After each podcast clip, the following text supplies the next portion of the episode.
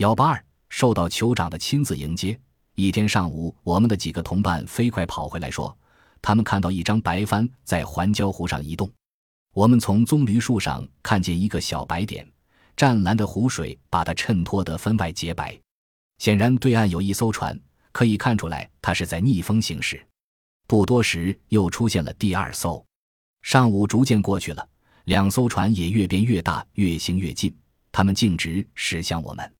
我们在一棵棕榈树上升起了法国国旗，同时用一根杆子挥舞着挪威国旗。此刻，一只帆船已离我们非常近了。我们已经可以分辨出，这是一艘波利尼西亚带桨叉的独木舟，船帆是新式的。船头站着两个棕色皮肤的人在看着我们。我们朝他们挥手，他们也挥手并驶过来。呀，欧拉，那我们操着波利尼西亚语打招呼。呀，欧拉，那他们一起喊道。一人跳下船，随手牵着身后的独木舟，从浅滩上向我们走来。这两个人身穿白人的衣服，棕色皮肤，他们裸露着双腿，身材高大，头戴自制的遮阳草帽。他们上岸走向我们时。颇有些迟疑不决，可是当我们面带笑容，逐一和他们握手时，他们展露出两排珍珠般的洁白牙齿，对我们笑了。有时这比语言更能传情达意。波利尼西亚人到了。我们在孤岛上一个星期后，发现了一艘带帆的独木舟，船上的土著人住在礁湖另一边的一个村子里。他们发现了木筏的残骸，并看到我们在岛上的火光。描绘波利尼西亚土著人聚会情景的一幅绘画。我们用波利尼西亚语打招呼，令这两个船上的人大为吃惊，颇为高兴。一如当初他们在昂加陶岛上的同族用英语道晚安，令我们受骗上当一样，他们滔滔不绝地用波利尼西亚语说了好半天，才发现原来他们只是在对牛弹琴。之后他们就没什么可说的了，只是和善地呵呵笑着。同时用手指着另一艘向我们驶来的独木舟，这只独木舟上有三个人。当他们涉水上岸同我们打招呼时，其中一人似乎会说几句法语。他告诉我们说，对岸的岛上有一座当地土著的村落。几天前的晚上，他们从岛上看到了我们的火光。穿过拉罗亚暗礁进入环礁湖周围的岛上只有一条通道，并且正好从村前经过。所以，凡是到暗礁里面的岛上去的人，村里人都会看得见。村里老人们的看法是，东方礁岩上的火光是鬼火神功，而绝非人为的。于是，尽管他们十分好奇，却也不敢过来看。后来，一只残旧的破箱子从湖上飘过去，上面印着字。有两个去过塔希提岛的人认识字母，他们拼出了上面的字母，念出木板上印的大黑字是“铁鸡”。这样一来，更加证明了礁岩上确实有鬼了。因为铁鸡是本族的早已辞世的先祖，这可是众所周知的事实。不过后来又从湖上飘来了罐头装的面包、香烟、可可，另外还有一只装着一双旧鞋的箱子。于是众人终于得知东边暗礁上有船遇险了，酋长这才派了两只船来找寻生还的人。在同伴的怂恿下。那个会讲法语的棕色朋友问我们：“为何从湖上飘过去的木板上有‘铁鸡’字样？”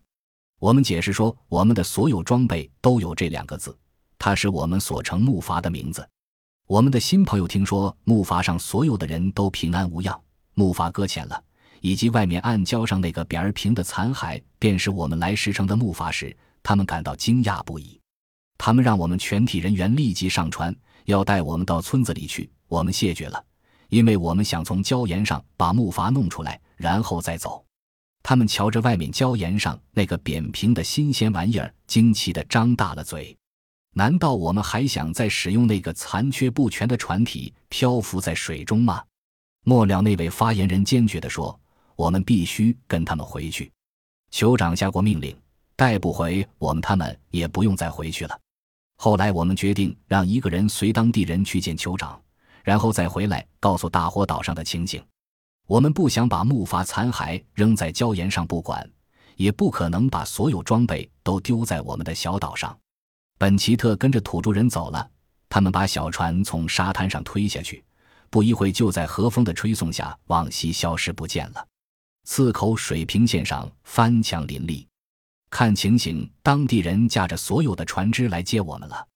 岩石上的石刻图形记录着这里的祖先早年生活的场景。整个船队逆风驶向我们。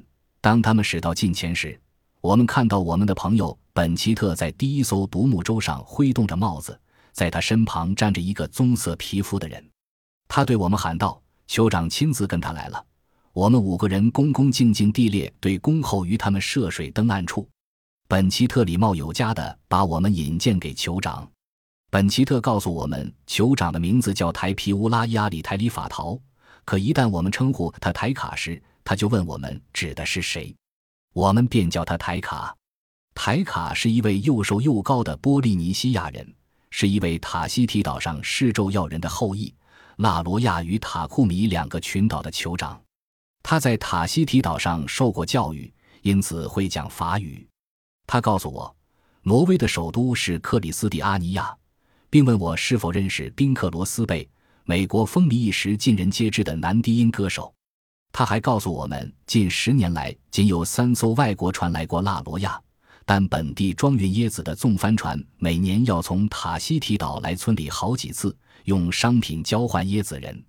最近几周，他们正在等着那艘船，它随时都有可能抵达。根据本奇特的报告总结起来说，就是岛上没有学校、无线电或白人，但是村里的一百二十七位波利尼西亚人已竭尽全力要把我们安排的舒适安逸，并将在我们抵达时隆重款待。酋长的第一个要求就是要看一看那艘把我们安全送上岸的木筏。我们淌着水往外面的康铁基号走去，身后跟着一大串土人。当我们走进木筏的时候，当地人忽然停步，发出惊叹声，一起议论起来。此时，我们已能清楚地看见康铁基号了。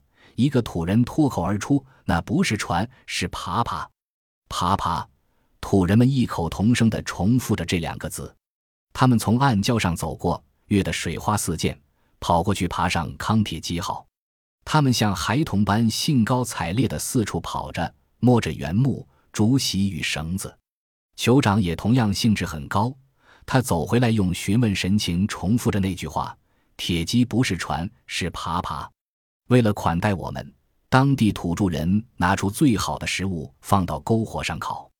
今天在夏威夷仍然保留着这样一个传统节日——烤畜节。那是一场丰盛的野外大餐，所有的族人欢聚在岛上的空地上，共同享用一只烤乳猪或别的什么牲畜。波利尼西亚语中，“爬爬”就是木筏或者平台的意思。在复活节岛上，土人还用这个字指当地的独木舟。酋长告诉我们说，这种爬爬早已不存在了。不过，村里最老的人还可以讲述关于爬爬的事。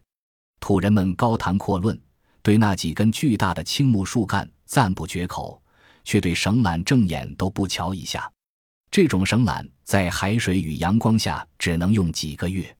他们得意洋洋地把他们船上的绳索拿给我们看，这是他们自己用椰棕编的，已在海上用了五年，还和新的一模一样。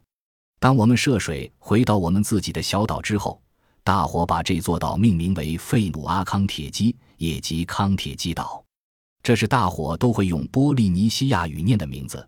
可是我们的棕色朋友念起我们的北欧的言简意赅的教名却非常费劲。当我告诉他们说可以叫我泰瑞马泰阿塔时，他们都高兴起来。这是我上次到该地区来，塔西提岛的大酋长收我为义子时给我起的名字。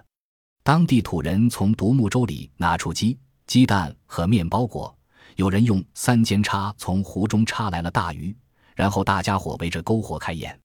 我们讲述了一遍乘木筏漂洋过海的经历，他们对鲸鲨的故事尤其感兴趣，要求我们一再重复。每一次讲到埃里克用鱼叉猛刺鱼头时，他们都会大喊大叫，兴奋不已。我们拿出素描给他们看，他们立刻认出所有的鱼，并脱口说出他们的波利尼西亚名称。不过，他们从来没有见过或听说过鲸鲨和蛇鱼。JMPLUS。晚上，我们打开无线电。大伙来了兴趣，宗教音乐最合他们的胃口。可是后来，连我们也颇感意外的是，我们收到了美国电台播放的真正的草裙舞曲，这才是他们真正喜欢的音乐。接着，他们中间最活跃的人开始把手高举过头，弯着双臂扭摆起来。不久，人群都活跃起来，开始随着音乐节拍跳起舞来。入夜后，全体人在沙滩上围着篝火宿营，这不但对他们，就是对于我们，也是件颇为新鲜的事。次日清晨，我们醒来时，他们早似起来了，正在煎新捕的鱼。六只刚刚凝钉开的椰子已经备好，我们晨起正好解渴。